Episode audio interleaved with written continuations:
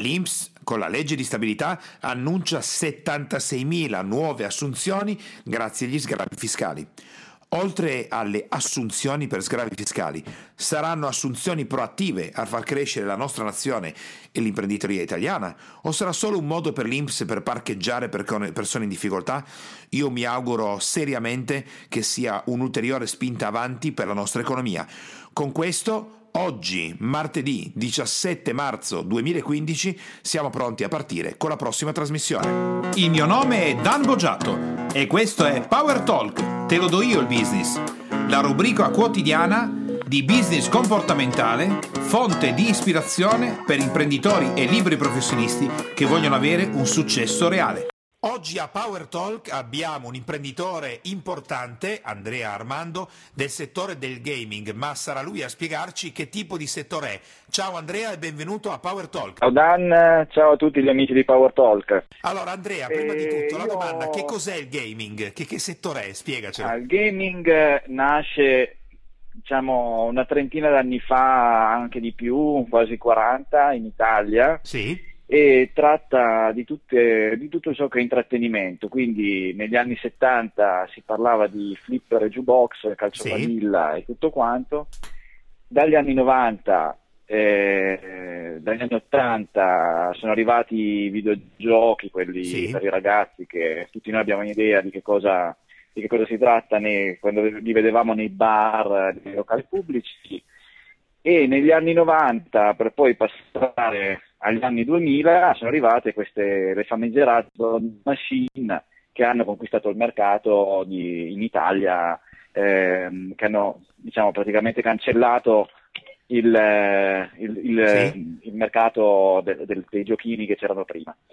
Il mercato si è completamente legalizzato, con 10 concessionari che regolano completamente il settore, e quindi si parla fondamentalmente di gioco, intrattenimento, gioco che viene comunemente chiamato gioco d'azzardo, sì, quindi ci sono 5 casinò in Italia che sono le uniche licenze, mentre poi c'è un gioco distribuito da questi 10 concessionari che sono autorizzati dal Monopolio di Stato a distribuire il gioco nei vari punti vendita, che sono bar, sale giochi, sale bingo, locali scommesse e via dicendo.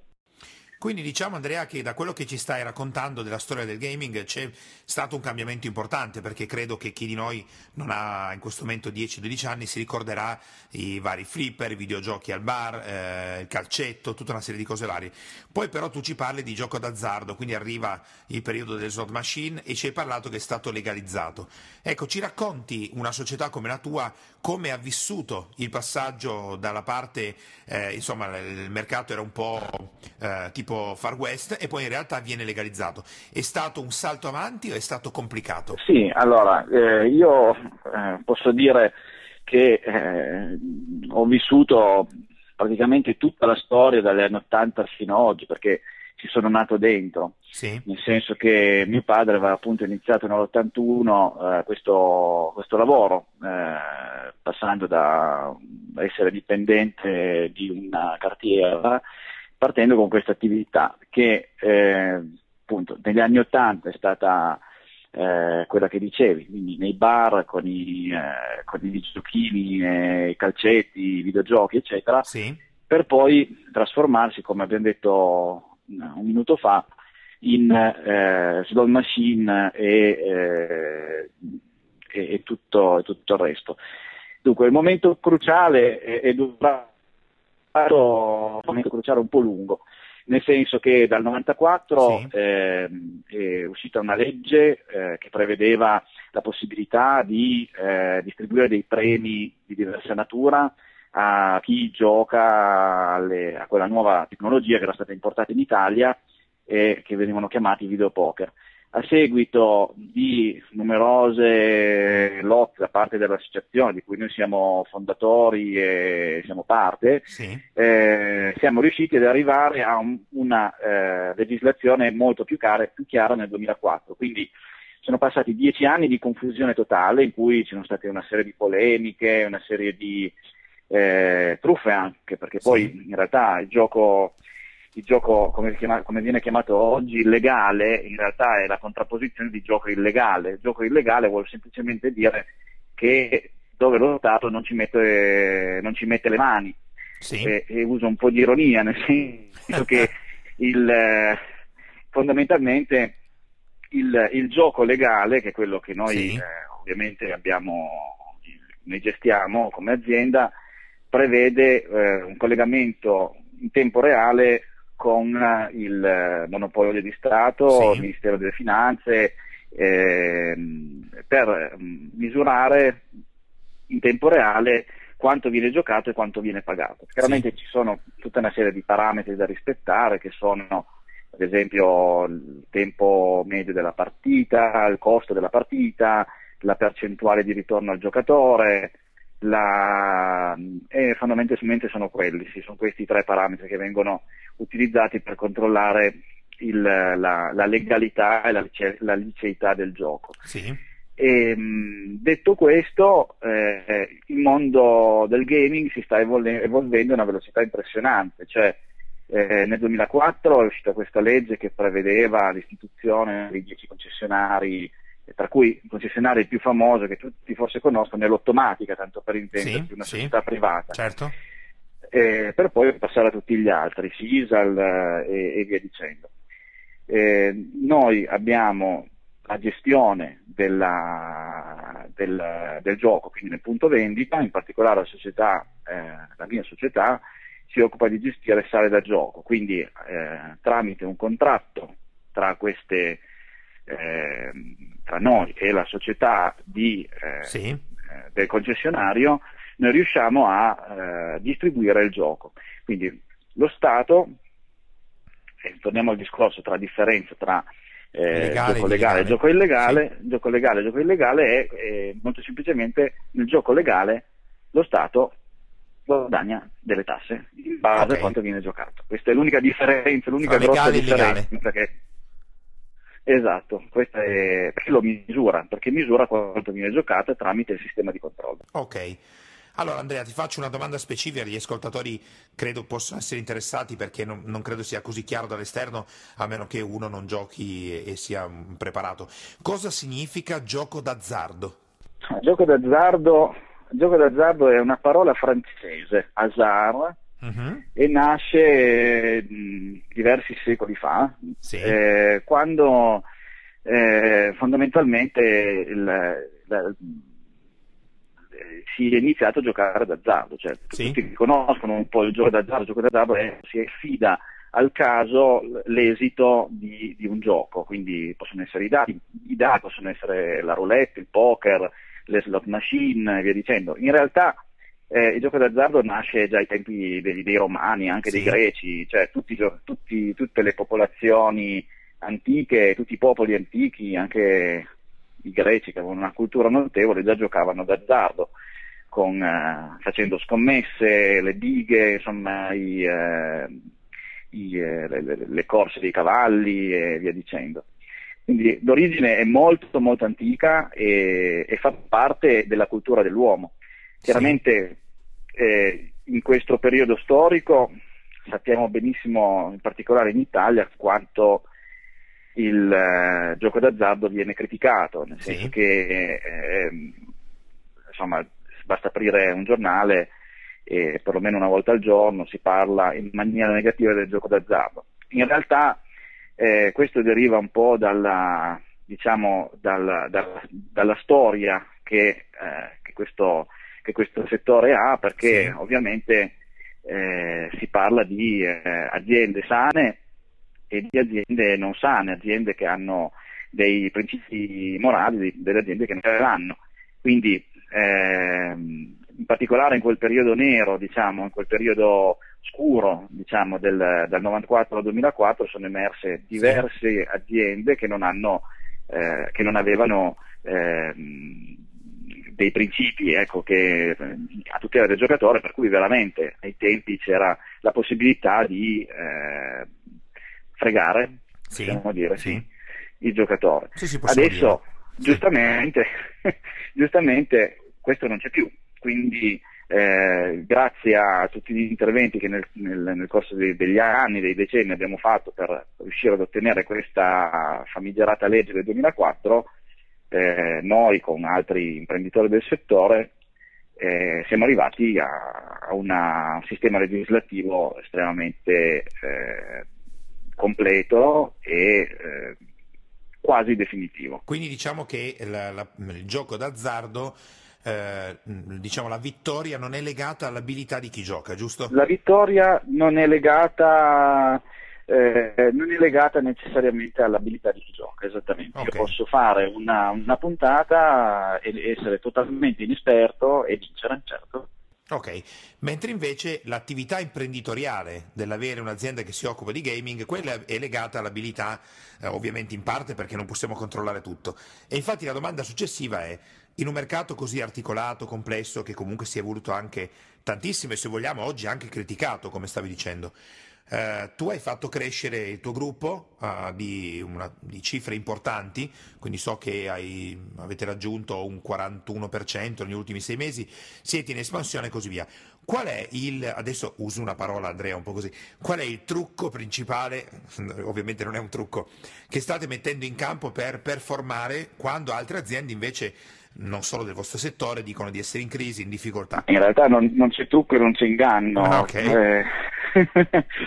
Il segreto per cui io credo fortemente di aver ottenuto dei successi, sì, sono le persone, nel senso che po' a far crescere le persone che collaborano alla mia azienda e che formano l'azienda, sì. Ho dedicato loro del tempo per costruirle, per formarle, per trasmettere le mie idee, e loro sono riusciti a trasmettere al cliente. Questo sicuramente è la prima chiave di successo, se vogliamo chiamarla, sì, così. Sì. Chiaramente ci sono anche degli altri elementi che vanno alla capacità imprenditoriale di trattare, di negoziare, ma questo, sì, sta un po' alla base di qualsiasi attività. E un controllo fermo, un controllo preciso su tutto quello che succede all'interno dell'azienda, cioè controllo di gestione, controllo dei flussi finanziari, sì, analisi dei costi, quindi riduzione dei costi, e, per avere in tempo reale sotto controllo la situazione dell'azienda. Quindi diciamo che da una parte la crescita delle persone, quindi diciamo che l'attenzione alle risorse umane, dall'altra una capacità, esatto, tua personale anche di sviluppare quello che tu definisci può essere un tratto comune, che però purtroppo non è un tratto comune, l'impresa italiana, capacità di trattativa, negoziazione e così via, e il controllo dell'impresa. Se tu adesso dovessi dire, Andrea, supponiamo che ci siano degli imprenditori che in qualche modo sono interessati al tuo settore, quali sono le prospettive di crescita del settore in cui voi operate? Questa è una domanda molto attuale, nel senso, sì, che il mio progetto nei prossimi 6 fino a 18 mesi è quello di far veramente esplodere la società, l'azienda, esplodere, sì, in senso positivo, crescere in maniera esponenziale. Sì. Esatto. Sì. Dico questo perché siamo oggi in un momento cruciale. Di nuovo ci troviamo con cadenze regolari di 3-5 anni in momenti, sì, cruciali noi, dove si aprono delle opportunità incredibili, perché il settore è molto, chiamiamolo, tartassato sì, dalla politica, dai media e tutto quanto. Quindi si aprono delle opportunità che come azienda abbiamo intenzione di cavalcare, perché proprio all'interno di tutto il comparto gaming in Italia c'è forse una sola certezza, sì, che il gioco verrà spostato e verrà concentrato in alcuni punti, quindi, sì, un numero limitato di punti, che si chiamano le sale giochi, quindi le gaming hall. Sì. Nel momento in cui ci troviamo nella situazione di noi avere le competenze di gestione delle sale giochi si apre ovviamente un mondo, nel senso che il fatturato si sposterà necessariamente all'interno di questi punti, sempre di meno. Sì. I fattori sempre quelli sono, non è che si parla di riduzione di interesse del gioco. Si aprono delle opportunità incredibili, perché se prima si parla di distribuire il gioco in 60.000 bar attivi con le slot machine, che verranno, se non eliminati, verranno ridotti, sì, in numero, le sale giochi ovviamente avranno, le gaming hall avranno un interesse maggiore, okay, molto maggiore, devo dire. Quindi se qualcuno mi dice, la domanda era se qualcuno vuole investire in questo settore. Questo è un settore molto dinamico e molto interessante, con dei ritorni che sono devo dire, interessanti, sì, per chi appunto se qualcuno vuole investire. E, alcuni lo considerano addirittura un mestiere con delle, come fosse una rendita, cioè forse Dan mi può aiutare un attimino, come si chiama? Sì, no, capisco perfettamente. È come dire, ho avviato un'impresa che in parte funziona, fra virgolette, in automatico. Esatto, sì, è un mondo che viene anche definito dell'automatico. Ci vogliono però delle conoscenze specifiche per riuscire a gestire correttamente questo business, cioè non è impensabile oggi come oggi decidere partire e affrontare le insidie di questo settore soli, perché mancano tutta una serie di competenze che derivano dal tempo e dall'esperienza. Quindi se un imprenditore dovesse pensare di fare un salto, secondo te è meglio entrare in un gruppo già precostituito piuttosto che crearsi da zero? Ma secondo me è molto più semplice, nel senso che l'esperienza degli altri, parlo della nostra esperienza, sì, sì. Di 30 anni e di due generazioni, ha sicuramente i suoi vantaggi, perché costituisce una certa solidità.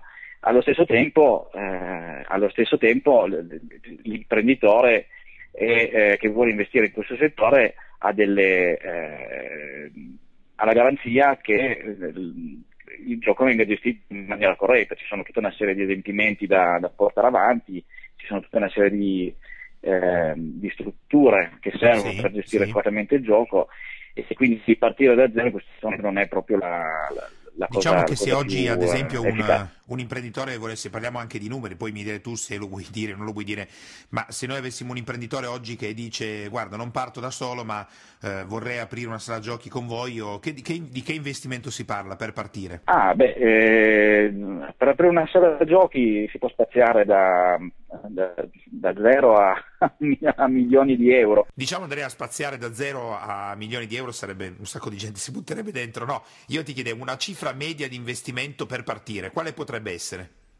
Ma una sala giochi media, una sala giochi meno di 10 ai 300 metri, questa è un po' di dimensione che permette di avere più prodotti, quindi le slot con la moneta, ci sono anche quelle con le banconote, eventualmente aggiungere dei prodotti complementari che sono i grattevinci, il bar e le scommesse. Questo tipo di attività in 300 metri, dai 150 ai 300 metri si può fare decisamente un buon lavoro, oppure si può salire anche a 600 metri, 1000 metri quadri di superficie, allora lì ecco che si fa un discorso più ampio, oppure anche 5.000 metri, si può aggiungere addirittura un bowling all'interno, le soluzioni sono più disparate. Però la nostra azienda si occupa principalmente di sale dai 150 ai 300 metri, con alcuni fiori all'occhiello, che io li chiamo così, che sono primamente una sala da 600 metri.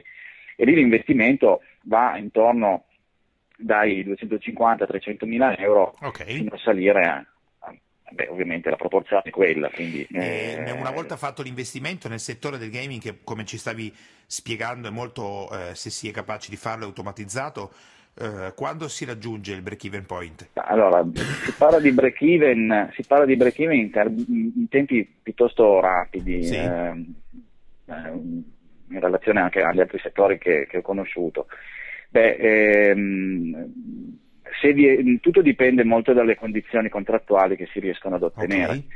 E quindi noi facciamo dei business plan che vanno da un break even dai 2 anni e mezzo ai 3 anni e mezzo, quello è un po' il tempo di ritorno per tutto l'investimento, parlo. Beh, quindi diciamo che è un tempo molto contenuto. Ma a mio avviso sì, giusto? Per quello che può essere la mia esperienza di altri settori, sì. Diciamo che può avere un ottimo rapporto tra rischio di impresa, per i motivi che dicevamo prima di concentrazione del gioco che viene limitato, e diciamo i tempi di ritorno, perché certo. Più il rischio è elevato, più bisogna rientrare in fretta per evitare di rimanere a bocca asciutta, ma questo settore ci permette appunto mediamente, io parlo mediamente, di ottenere questo tipo di risultati che bilanciano decisamente bene le due facce della medaglia, diciamo. E quali sono i rischi imprenditoriali dell'avviare un'impresa nel settore del gaming? Il primo rischio che si è verificato nel tempo, io posso parlare del tempo, del passato, è che la legge, in particolare in Italia, cambia abbastanza velocemente, nel senso che, come dicevamo prima, 60.000 punti bar, quindi bar con le slot machine, verranno ridotti, quindi se uno fa un business plan a 5 anni in un ambito un po' più a rischio di quello delle sale giochi, ovviamente si può trovare un po' in difficoltà perché gli tolgono la licenza e rimane senza niente.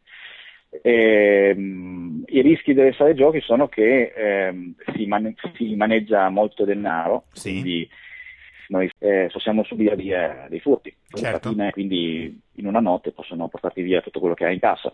Questo è un rischio che bisogna considerare. Okay. Il rischio, diciamo, ogni tanto dipende da come viene gestito, di nuovo, l'ordine pubblico, perché abbiamo scelto di evitare completamente una clientela di basso profilo, quindi tutti i nostri clienti vengono a giocare in un ambiente bello, gradevole, pulito, accogliente, in modo da eliminare quei clienti che vengono solo per passare del tempo e non spendere, dar fastidio agli altri clienti e creare anche disguidi di ordine pubblico a livello generale. Altri rischi non più di qualsiasi altra attività, nel senso di attività commerciale, non ne vedo altri particolari degni di nota, diciamo che ci segnali l'ordine pubblico in un verso che però voi cercate di eliminare mantenendo la clientela di un certo tipo, il rischio di furto, quello che dicevi ovviamente, come anche i casinò, e il cambiamento a volte un po' repentino delle leggi del nostro Stato, esattamente. Esattamente.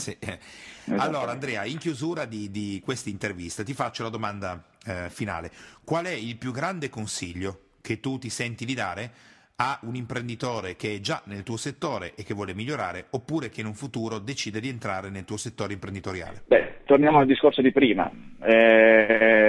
Occupati delle persone che collaborano con te e condividi i successi che ottieni da loro. Questo è il tuo più grande consiglio? Sì, secondo me sì. Ti dico anche perché. Nell'ultimo anno, che è l'anno in cui ho iniziato a raccogliere i più grandi successi, da quando ho iniziato questa attività in maniera concreta, seria, non quando ero bambino, no? Ho lavorato per 5 anni e in questa direzione.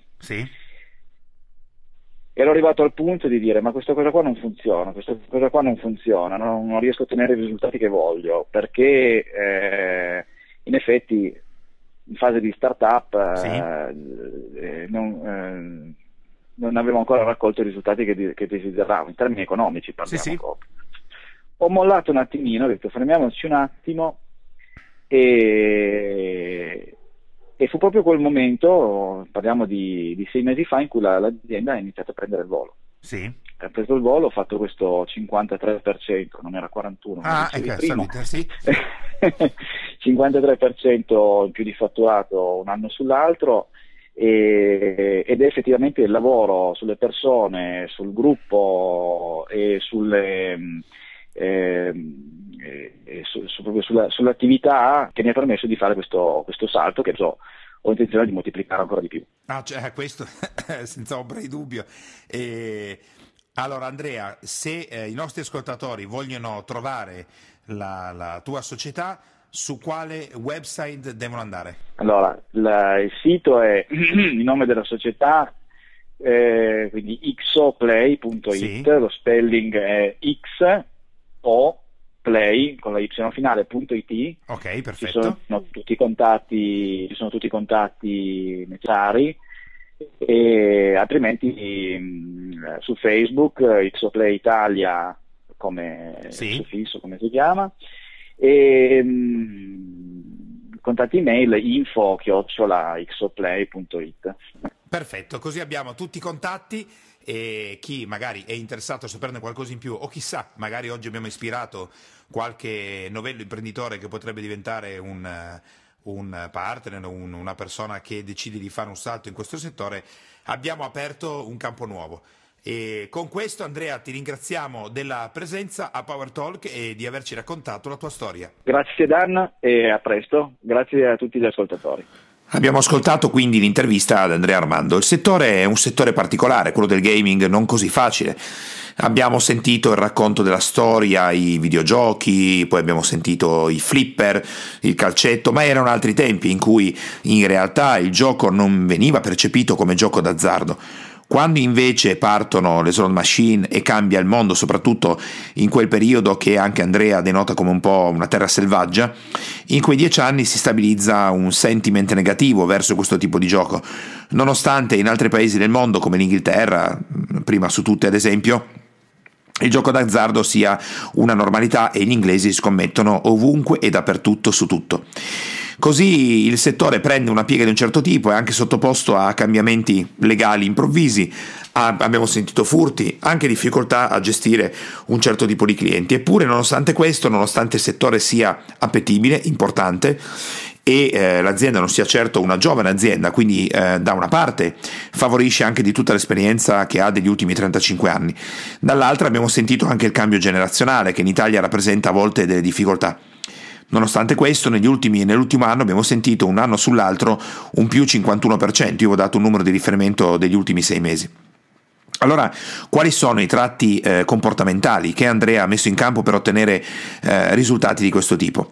Come hai sentito nel momento che io gli ho fatto la domanda specifica su come approcciarsi all'attività imprenditoriale nel suo settore, lui è stato molto chiaro e molto lucido nella risposta. Quindi possiamo annotare come prima risposta una chiarezza di tipo cognitivo. Quindi dice: nella mia impresa prima di tutto dedico l'attenzione alle persone con le quali lavoro. Risposta eccellente, perché le persone con le quali lavoriamo sono il punto numero 1. Ovviamente le nostre imprese sono fatte di persone, quindi se non dedichiamo l'attenzione principalmente alle persone con le quali lavoriamo, siamo già in difficoltà. Al secondo punto, mettere capacità di negoziare, trattare, quindi capacità di comunicazione verso il mondo esterno, quelli che possono essere fornitori, ma anche la comunicazione della missione aziendale verso i clienti. E poi come ultimo punto mette un'attenzione specifica sul controllo d'impresa, quello che per la maggior parte degli imprenditori è un punto veramente difficile, avere un controllo dell'impresa, cioè sapere i flussi di cassa, sapere la gestione marketing, i numeri sono importantissimi. Questi sono i 3 punti che Andrea evidenzia, ma nel momento in cui io alla fine gli chiedo di esplicitare nuovamente qual è il consiglio più grande che può dare, che è una delle ultime domande che faccio agli imprenditori proprio per testare se le prime risposte corrispondono, se a livello comportamentale sono proprio le tracce del loro software che gira in maniera positiva su un hardware di un certo tipo, la risposta è sempre la stessa. Ci penso un attimo, ma poi la risposta è: beh, se il consiglio proprio deve essere quello più importante, il consiglio che do è quello di badare alle persone. Allora, nel business comportamentale questo significa che Andrea ha una alta estroversione, cioè ha piacere a comunicare con le altre persone, a entrare in contatto, e ha anche un'alta vision organizzativa, cioè è un imprenditore in grado di vedere con pianificazione, abbiamo sentito il business plan, il ritorno, il break even point, 2 anni e mezzo, e la sua progettualità ha detto va da 6 a 18 mesi, quindi ha un'alta vision organizzativa di quello che sta facendo, una mentalità di tipo schematico.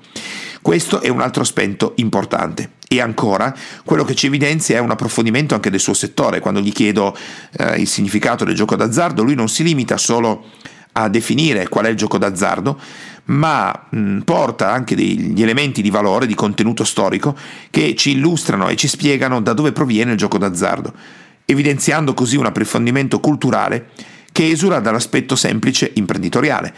Non necessariamente questo aspetto culturale potrebbe portare a fare più fatturato, ma probabilmente per Andrea questo rappresenta anche una passione che ha approfondito, di cui si è preparato e oggi corrisponde a dei risultati specifici. È in grado anche di valutare i rischi, quindi nell'ambito dello sviluppo di questa impresa si rende conto che ci sono degli elementi di rischio che devono essere ponderati. Quindi diciamo che questi sono i tratti fondamentali che Andrea mette in campo, e tra le altre cose, inaspettato, durante questa intervista è venuta fuori anche un'opportunità interessante per chi come imprenditore o investitore volesse prendere contatto e magari, chissà, lanciarsi proprio in questo settore che, come ha detto Andrea, è uno di quei settori in cui si potrebbe originare degli investimenti che danno un ritorno di rendita automatica, che è proprio quello che tanti imprenditori e tanti professionisti nell'ottica della libertà finanziaria stanno cercando. Potrebbe quindi essere un ottimo spunto per investitori. Con questo abbiamo terminato la puntata di oggi nel settore del gaming. Per te, imprenditore e professionista che ascolti Power Talk, puoi andare su www.danbogiatto.com e scaricare il report gratuito che ho fatto proprio per te dal titolo "I 3 gravi errori che bloccano il tuo business e rendono nulli gli investimenti che fai in formazione ed in coaching". Tutto per te, e mi raccomando, iscriviti al canale, lascia le tue stelline e il tuo importante commento per fare in modo di essere sempre tutti insieme al top della classifica podcast di iTunes e garantire così ad altri imprenditori e professionisti come te di potersi lasciar ispirare da queste trasmissioni. Ciao e alla prossima!